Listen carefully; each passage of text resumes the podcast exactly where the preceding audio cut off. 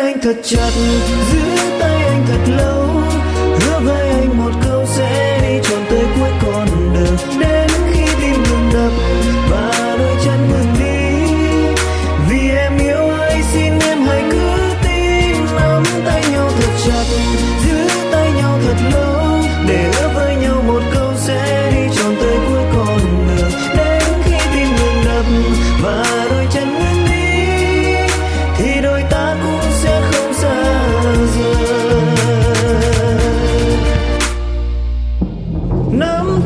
thật chặt